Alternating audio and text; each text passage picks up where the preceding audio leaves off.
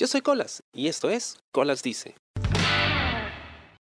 Algo que he notado mucho y de hecho estaba conversando con unos amigos hace un par de semanas es que al parecer en las generaciones más jóvenes hay un alto nivel de, de desidia, de poco interés, de incertidumbre, pero no una incertidumbre que les preocupe, sino una incertidumbre en el sentido en que simplemente no saben qué hacer con su vida.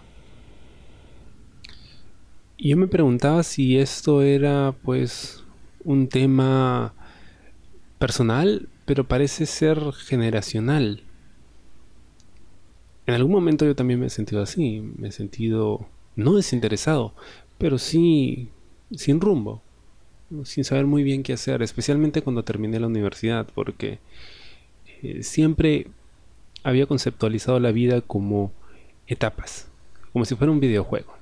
Primero pasas el colegio, luego la universidad, luego trabajas y luego haces tu vida adulta, ¿no? Supuestamente te casas, o tienes hijos y cosas así.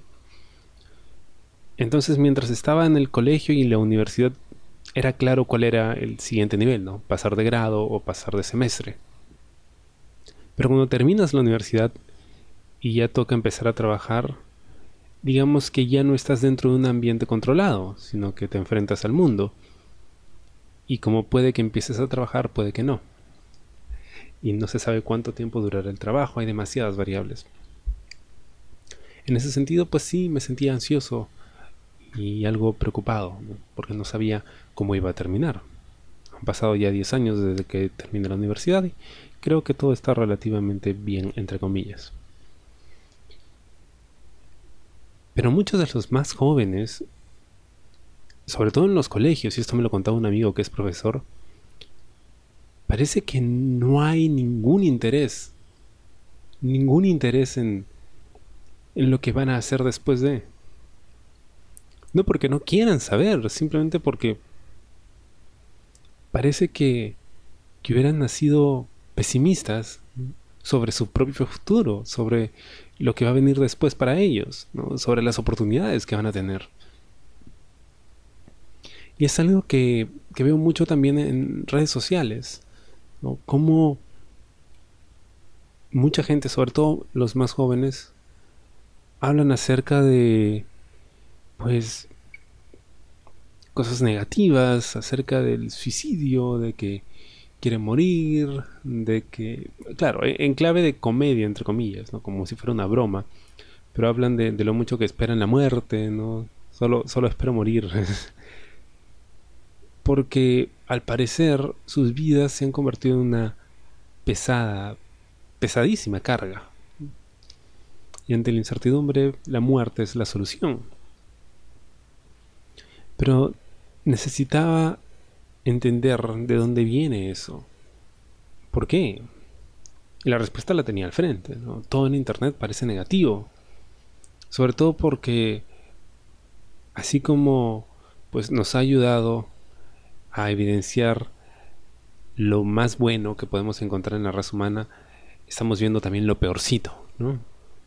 Y lamentablemente lo peorcito es lo que más abunda. Por eso esa tecnología, esa inteligencia artificial, llegó a la conclusión, luego de haberse creado un Twitter, ¿no? se, se volvió loca y quería que todos muriéramos. ¿no? esa era la conclusión, todos debemos morir porque pues es, y somos demasiado, demasiado tóxicos. Y el Internet lo potencia. Entonces, cuando yo era un niño o adolescente, el Internet era relativamente nuevo. Entonces, pues no estaba expuesto a todo eso, ¿no? Estaba dentro de un ambiente, si se puede decir, controlado, porque pues mi, mi nexo con el mundo eran mis padres, ¿no? Y obviamente ellos no es que me mintieran ni me dijeran que todo va a salir bien y de que la vida va a ser miel y alegrías, pero digamos que ellos eran una especie de filtro para mí, porque si bien las cosas estaban mal, ellos sabían que más adelante pues las cosas podían cambiar y podían mejorar, lo habían visto durante toda su vida. No hay mal que dure 100 años ni cuerpo que lo resista. Pero cuando uno ya crece con acceso a, a este tipo de información, a Internet, donde no hay filtros, te la pasas viendo cosas negativas em, y te contagias del pesimismo y de la desidia del resto. ¿Para qué hacer algo si al final nada va a cambiar? Al final todos vamos a morir. Y es peligroso que, se contagie esa idea, porque si todos pensáramos así no haríamos absolutamente nada. Y precisamente siento que nuestra razón de ser está en el hecho de querer cambiar las cosas, de cambiar nuestra propia situación y la de los que nos rodean, ¿no? de hacer este mundo mejor para nosotros, según lo que nosotros creemos que es bueno. Pero cuando no hay nada de eso, ¿qué haces con, esa persona? ¿Qué haces con esa vida? ¿Cómo, ¿Cómo, le inyectas entusiasmo, ¿no? O ganas de vivir siquiera. Porque hay mucha gente que no tiene ganas. O incluso creo que llega a sugestionarse a tal punto de que cree no tener ganas de vivir. Claro, si le pones una pistola en la cabeza, estoy seguro de que probablemente rueguen por su vida y se den cuenta de que quieren vivir. Pero ante una situación estática, monótona, pesimista, asumen de que la muerte, el suicidio, o el simplemente tirar la toalla antes de siquiera empezar, es lo mejor, es lo más fácil.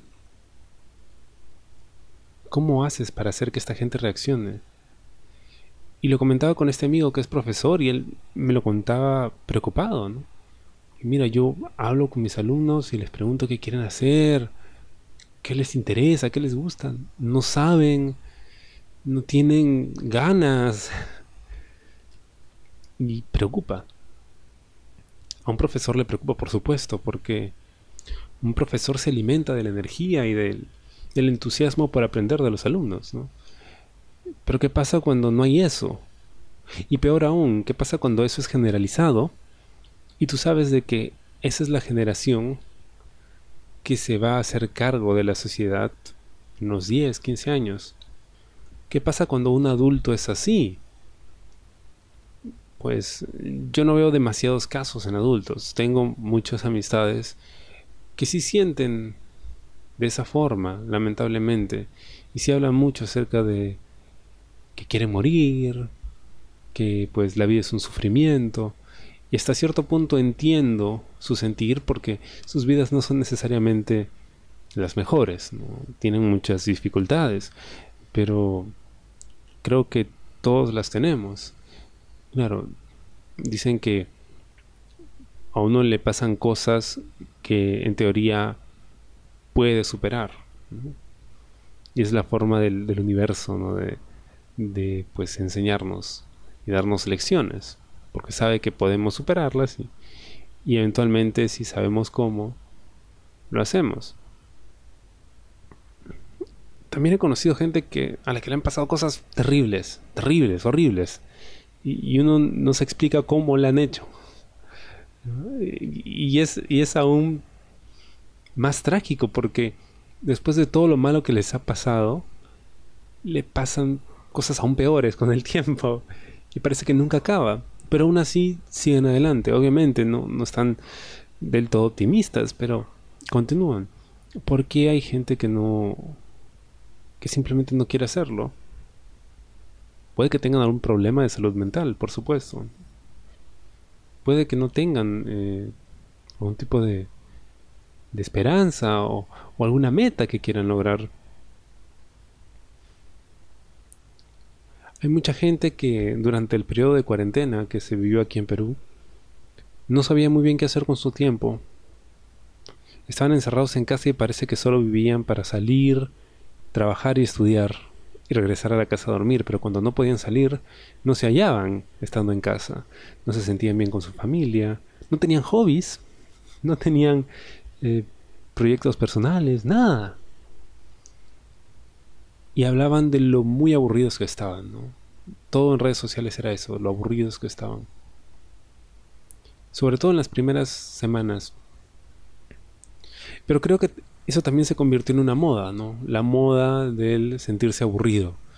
No es que no tengas nada que hacer, sí tienes cosas que hacer, pero es más fácil y más divertido y para estar en onda decir que estás aburrido. Y que todo el mundo sepa que estás aburrido. Y creo que ese tema de la desidia empezó así. Y puede que muchas personas hablen o actúen de esa manera porque es algo que ven, ¿no? Es generalizado, pero también creo que es un problema real con muchas, muchas personas, en este caso los más jóvenes, el que en realidad no saben qué les gusta, no saben qué hacer. Y creo que tiene que ver con el que no nos enseñan a descubrir algo que nos gusta. Eso no se aprende en casa, no te lo enseñan en el colegio, ¿no? Es algo que uno va descubriendo con el tiempo, ensayo y error. Pero cuando una persona se educa de forma tan frágil y con educación, no hablo solo del colegio, hablo de la educación en general, que no puede soportar la decepción, entonces, ¿cómo podría atreverse a probar, equivocarse, aprender y volver a probar? Dicen que esta última generación es demasiado sensible, demasiado sobreprotegida. Hasta cierto punto, creo que es cierto. Pero más allá de eso, siento que está perdida. En varios países se habla de las generaciones perdidas, Incluso aquí en, Perú se habla de, esa generación perdida de fines de los 80 inicios de los 90 debido pues a la guerra interna, eh, a la crisis económica y de cómo muchas de esas personas, de esos jóvenes, tuvieron oportunidades para, para poder desarrollarse profesionalmente. podría decirse que estamos viendo la creación o gestación y desarrollo de una nueva generación perdida. Creo que ese es mi temor. Porque cuando hay tanto desinterés por querer aprender o descubrir lo que te gusta, ¿qué caso tiene? Y toda una generación de adultos desinteresados siempre es peligroso para la salud de la sociedad, para la salud política y económica, pero sobre todo para la sociedad en sí, porque luego esos adultos, sin interés por nada en la vida, crían adolescentes que probablemente tengan el mismo nivel de desinterés, sino hasta peor y al final ya nada nos importa. Eso de tirar la toalla, de que bueno, nada va a cambiar, no sé qué me gusta, no sé, pues trabajaré o estudiaré lo que salga. Porque hay una gran diferencia entre pues aceptar las cosas que te ha puesto la vida y tratar de hacer lo mejor que puedas con ellas a simplemente aceptarlas y quedarte con eso. Y eso asusta un poco. Asusta. Me da lástima, pero me asusta aún más. Espero te haya gustado el programa de esta semana y conmigo será hasta la próxima. Yo soy Colas y esto fue Colas Dice. Chao. ¿Te gustó el programa? Sí. Suscríbete y comparte.